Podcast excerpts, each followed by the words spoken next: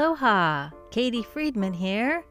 Professionally, I'm an ophthalmic consultant, dispensing optician, and an emerging podcaster. Throughout over 35 years' experience fitting spectacles and contact lenses, working back office for ophthalmologists, managing optometric practices, teaching optical technology, and lecturing nationally, I've seen clever, easy, and very effective ways to increase revenue for a doctor's practice. Welcome to Eyes on Profits. Aloha, Katie here with another fabulous podcast for eye care professionals. Today I'm talking about leveraging your time in 15 minute segments. You have a fabulous practice. Hopefully, you have a fabulous life outside the office. For some of you, your identity may be the office. I get it. I've been there. Not only physically working all hours, but also taking it home and with me in the day and at night. You don't have to be locked into your work, locking uh, others out unless you really want to. Really, there is life beyond the office. In this episode, I will be discussing ways to work with your staff so everyone can leave the office in a timely manner without the pain of that one more thing that lives rent free in your head as you drive home. Also, tips for knowing if you are profiting profiting as in leveraging the resources from your employees. Are they making you look like a superstar? There are several books on time management that all have great working systems. Really, really, one condition: uh, not only do you have to read the book, but one has to implement the principles in the book too. Isn't that life? We learn a nugget of information, and if it's not implemented that day, then the nugget becomes dust. Maybe not for you, but sometimes that's what happens for me. Back to the office. Once the computers are turned on, each person has their routine. The receptionist prints out the morning schedule and posts it in the preferred manner for that office. I've worked in offices where the receptionist prints out the schedule the night before, trams it down into minimal rectangles, and posts it in the front of each station, compared to those offices where the schedules are just, are just handed to the doctor. The more doctors, the more fine tuned the process. The key is getting it done prior to the first patient arriving for their appointment. There is always the occasional patient who arrives 45 minutes early to the appointment, and the receptionist who gets stuck in traffic arriving a bit late. Those are the moments of offering water to the patient while they wait. It becomes awkward to offer coffee when the coffee machine also needs to be plugged in and turned on for the day. Insurance verification is another item that can be done the day prior to the patient's appointment or morning prior to the patient arriving into the office. I've seen it done both ways, and the person in charge of that day did what worked for their office. In Dr. F's office, the lead front desk person who collected the copays and scheduled the follow up visits, she preferred verifying insurance the day before the patient visit. When she had a lull between patients, she asked the insurance providers um, she called them up, did whatever needed to be done, and began checking off what was needed um, for for that that day for for each patient. Sometimes in the middle of the day, she would be done. I asked her why she began cleaning up about an hour before closing. She explained to me that her system was so routine that once all her calls were complete, that the next thing on her list was to prepare to leave the office. That is how she was able to leave the moment the second hand reached the top of the hour and she was out of the office. She knew it needed to be done. Uh, not only for that day, but what needed to be done for the next day and what could be done tomorrow. Um, and could only be done that next day. What I experienced in those busy, weird, and non routine days, she did as much as she could for the next day and made a mark on her patient list. Still, she began cleaning up for the day such that she would be able to leave the office on time. In those rare occasions, she came to work the next day and immediately began completing the items on that list, then continued with her routine. This day before system is in contrast to Dr. C's office. The one person receptionist printed out her schedule and called insurance companies that morning for copay information. She too was always prepared prior to the patient arriving for their appointment. What happens when there is no system? I sat in an office waiting room observing two receptionists while waiting for my appointment with their optician. I observed a patient leaving the back office, stopping at the front desk, ready with his pay, uh, his, his checkbook open and pen in hand. He asked how much he owed for the office visit. The receptionist said, Ah, don't worry, we'll bill you. He was a seniorly gentleman, somewhere between 80 and 120 years old, saying he didn't want to wait for the bill. He wanted to take care of it now. The young woman looked like like she uh um oh how do you say it looked like she you know she was young she that, that she had this job to supplement her schooling uh so she said uh okay uh to the to the, the guy don't worry about it uh once the insurance companies have paid their portion then then you could pay the bill uh, at that time the patient persisted he said he always pays his copay and didn't understand why he couldn't pay now then she finally admitted that she didn't know how much he owed that day. Bam! Lost revenue. Even if it's 10, 15, or $30, it's income that will not be recorded that day from that patient. Plus, the patient possibly lost a little respect for that office and maybe the new doctor due to lack of efficiency. I still wonder how much revenue profits were lost that day, month, or hmm, yeah, you get the idea. How many of you are cringing at the thought of this? if you're not, why not? Hmm, let's talk about it. Contact me at katie at fivestareyecare.com.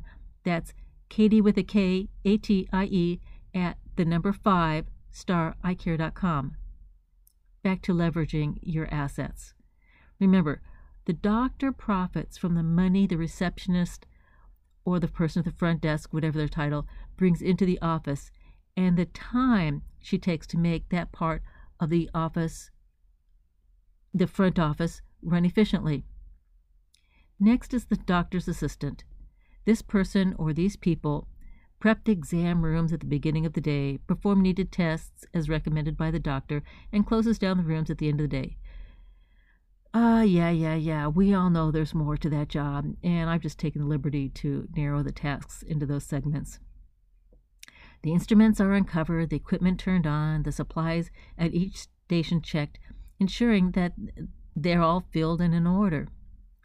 There is nothing more time consuming than not finding fluorescein strips in the middle of an eye exam or looking in all the drawers for a testing item. As an example, I worked for a doctor who liked his prescription pads in a specific order.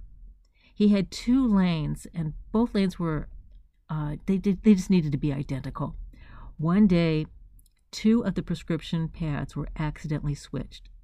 The doctor threw the stand and the prescription pads at the tech to let her know how dissatisfied he was at her incompetency. Needless to say, they both had a challenging remainder of the day.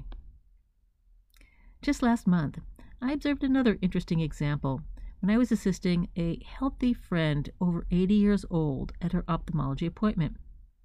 I'll refer to her as Anne.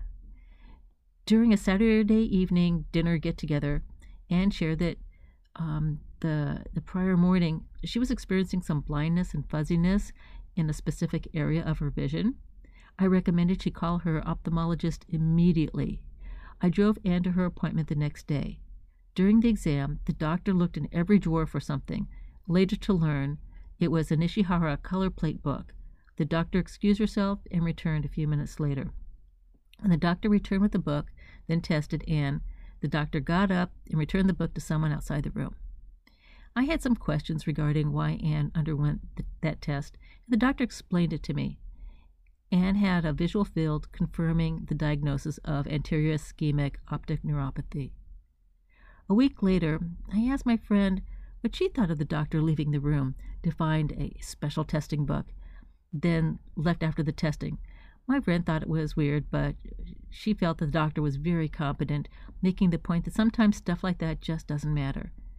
Maybe if Anne was alone in the room, it would have had uh, more of an impact on her.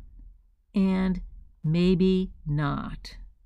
Patients see things differently than outsiders, and it's really all about the patient anyway. My thought on specialty items is that for items not part of the routine exam, uh, let the doctor know where the testing items are located. When new employees come on board, let that person know where the specialty items are kept. Maybe an easy way to find would be using a reference book or a guide in the computer, or both. Next, the optician. For the solo optician, we know the morning is the best time to maximize admin duties because their patient often arrives about a half hour after the first exam begins. This is in sharp contrast to the receptionist who is able to get their admin duties done at the end of the day after the last person has checked in for that appointment. Once the patient arrives into the optical dispensary, uh, like I alluded to, about a half hour after the first exam, the um, precious moments between patients begins.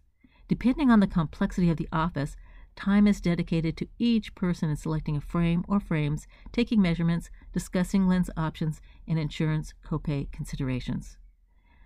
I'm going to take a, another quick detour here because knowing your patients sets the stage for one's optical process.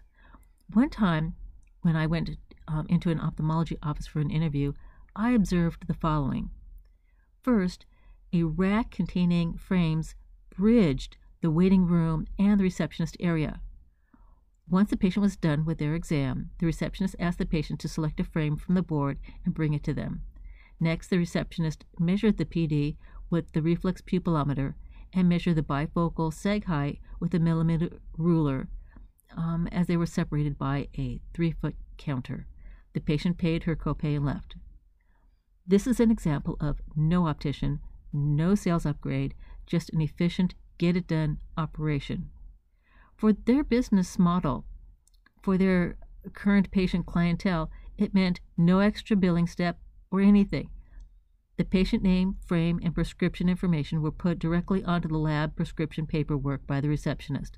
The top copy wrapped up the frame and was tossed into the lab paperwork bin. The middle copy was put into the patient's chart, and the bottom copy was given to the patient. If the patient wanted anti-reflective coating, it wasn't an option that that office offered because there was no optician to pitch that sale. Back to the solo optician. Pitching premium products takes time.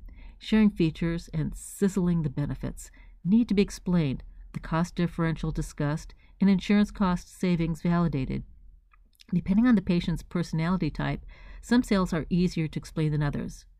From an outsider's perspective, the time with each patient during this sale may look like the optician is wasting time with each patient. What I want, what I experienced um, with patients in Hawaii is that they like to talk story. And that's what they call it talk story before making a financial commitment. This is in sharp contrast to the California or New Yorkers, where people are so busy they want to get the job done and leave. There are probably a lot of gray zones of patients patients sales styles across the country and internationally. When talking with fellow opticians at international conferences, the reality is matching the physical office space with the doctor's philosophy is of key importance. There are shoppers, those who uh, who just want to know and understand their options. Some just want the best and just give it to them, and those who need to balance their premium products with their pocketbooks. In optical dispensaries with two or more opticians, the dynamics allows for more flexibility in the systems and productivity. In contrast to the solo optician who needs to get the insurance verified, insurance billed, daily sales, data entry, lab orders entered into the, pres- into the computer, prescriptions verified when received, patients notified, patients dispensing scheduled, prescriptions dispensed, collecting the balance of the order, dispensing recorded, and any paperwork filed. The work area clean daily. With another person or people, tag teaming enhances the patient flow and admin work completed in a daily, timely manner. Doctors, do you know what your staff does? Besides their job description, have you ever just sat and watched them in action? Hold, hold on to that thought. Depending on where the optical dispensary is located, I could often observe the receptionist in action, sometimes while waiting to consult with a doctor regarding a prescription or something. I would just observe the back office staff. This is what I noticed in just 15 minutes. Receptionists with calm voices often had long periods between talking, between them talking. Wearing headphone, headphones, they could still engage with the person in front of them, yet still engaged at listening to the person on the phone. This is in contrast to the receptionist who doesn't acknowledge the person standing in front of them while talking on the phone. Receptionists who don't look up to engage with the, with the patient aggravates that patient standing in front of them. Back office assistants and techs always finish before everyone else in the office, so that is the best time for them to complete their admin work, clean the rooms, cover the equipment, and take a well deserved deep breath. Back office assistants and techs can easily restock supplies in the exam rooms, file loose lenses, and follow up with unanswered pharmaceutical questions requests through throughout the day as well as at the end of the day. Opticians are the last to leave the office, so rely on getting their admir- admin and insurance verified work done early. Opticians are salespeople, so need to balance patient customer sales time with office time sensitive results. Or, in an outsider's perspective, don't take too long with each patient. By observing an employee and not engaging with them, just watching what they do and how they do it allows one insight into how that employee is serving that doctor. Yes, serving the doctor or the owner's business. Recall, doctors in the Wild West, uh, in those television shows, um, they were their own receptionists and bookkeepers. We are well beyond those times. We are in the age of AI assisting us with scheduling and assisting in surgery. The employee sees their job as an opportunity for a paycheck and benefits like health insurance. Let's look at a different perspective, the doctor's perspective. The doctor or someone representing the doctor hires a person to perform a specific task for the office. That person represents the office, the identity of the office. A great example of that is um, when people wear a uniform or a golf shirt with a logo on it. Not any logo, the doctor's office logo. How does the doctor know if his or her efforts are being leveraged by the employees? The profit and loss statement given to him or her monthly? Even if the doctor has an office manager, I recommend you watch the employee do their work uninterrupted for 15 minutes. That is all that is needed. No engagement, just observe. While observing an optician at the mall, I heard a new approach to promoting a feature. I observed the customer. They were both engaged in the conversation. I was invisible. That is the best way to know how each employee is working for your business. On paper, the numbers may look dismal or fantastic. And do you know what the employee is saying to your patients? That doctor is wonderful. The doctor's results are the best. The doctor's the smartest person I ever met. The doctor's surgeries are amazing. I know because I work with the prescriptions afterwards. Or do the employees say nothing? You and I both know this is often the case because those employees are primarily thinking of themselves. It's the old saying who do you look for in a photo? Yourself, of course. Now I ask you, at the end of the day, do you fly out of the office as if you're dancing on a cloud, or drag yourself out because it's dark outside and it's time to leave. We all make our own choices. If you're an optometrist working for an ophthalmologist, how do you assess your contribution to your success and the surgeon's success? The ophthalmologist hired you to take the responsibility of refracting his or her patients, not your patients. You are fitting the ophthalmologist patients with contact lenses. Sure, the patient calls you their doctor, and you are their doctor, and it's that performance that makes the doctor look fabulous for their boss. They are not your patients unless you own a percentage of the business. Doctor, you are an employee. Your prescriptions filled by the opticians are a function of the overall practice.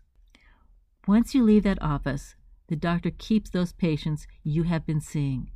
The ophthalmologist, owner or owners, owns the patient list. There is a saying teamwork makes the dream work. How that team works determines how the dream looks. I ask, who's dreaming? There are two, actually, let me rephrase that. Whose dream? Whose dream? There are two ways to uh, uh, assess a doctor's office profit money and time. One can see the statistics or financial profitability. It's on paper or on the computer. One can make mental notes by watching their employees for only 15 minutes to see how the doctor's time is being leveraged by the employee on that job. Time is a precious commodity. The older we get, the more we feel how precious time is as a commodity. Time we spend with loved ones, time, quality time spent with children, grandchildren, and family, time spent participating in life, hiking, swimming, dancing, painting, golfing, or whatever you like to do. In the 2011 movie In Time, Justin Timberlake's character loses his mother because the time clock on her arm ran out of time. His character was gifted time by somebody wealthy with time. That character just gave up on living. Justin Justin's character spends the remainder of the story learning how to navigate life with his abundance of time displayed on his arm. As he navigates the maze of his new time management, he learns about leveraging this new asset. In the movie, the aging process ends at 25 years old and the time clock begins. As you may recall from the first couple of podcasts, I've been in the ophthalmic industry since the late 1970s. I participated in many roles within different types of offices, and I'm now expanding what I began back in the 1980s. Armed with knowledge and lots of skills, I'm leveraging my experience by giving back to the community by working with those people who have their eyes on profits. For those listening to this podcast, I offer a free 30 minute consultation with you regarding your eye care practice. Write me a note at katie at 5stareyecare.com. That's Katie with a K, A T I E, at the number 5 stareyecare.com. Comment that you listened to the Leveraging Your Time podcast and you would like to take advantage of the free 30 minute consultation for your practice. Also, if you like this podcast and felt it offered value to you eh, or your practice, share it with a fellow physician. In the next episode, I'll be discussing the process of building your tribe, your office family or staff, patients and profits. Until then, make it a great day. Aloha.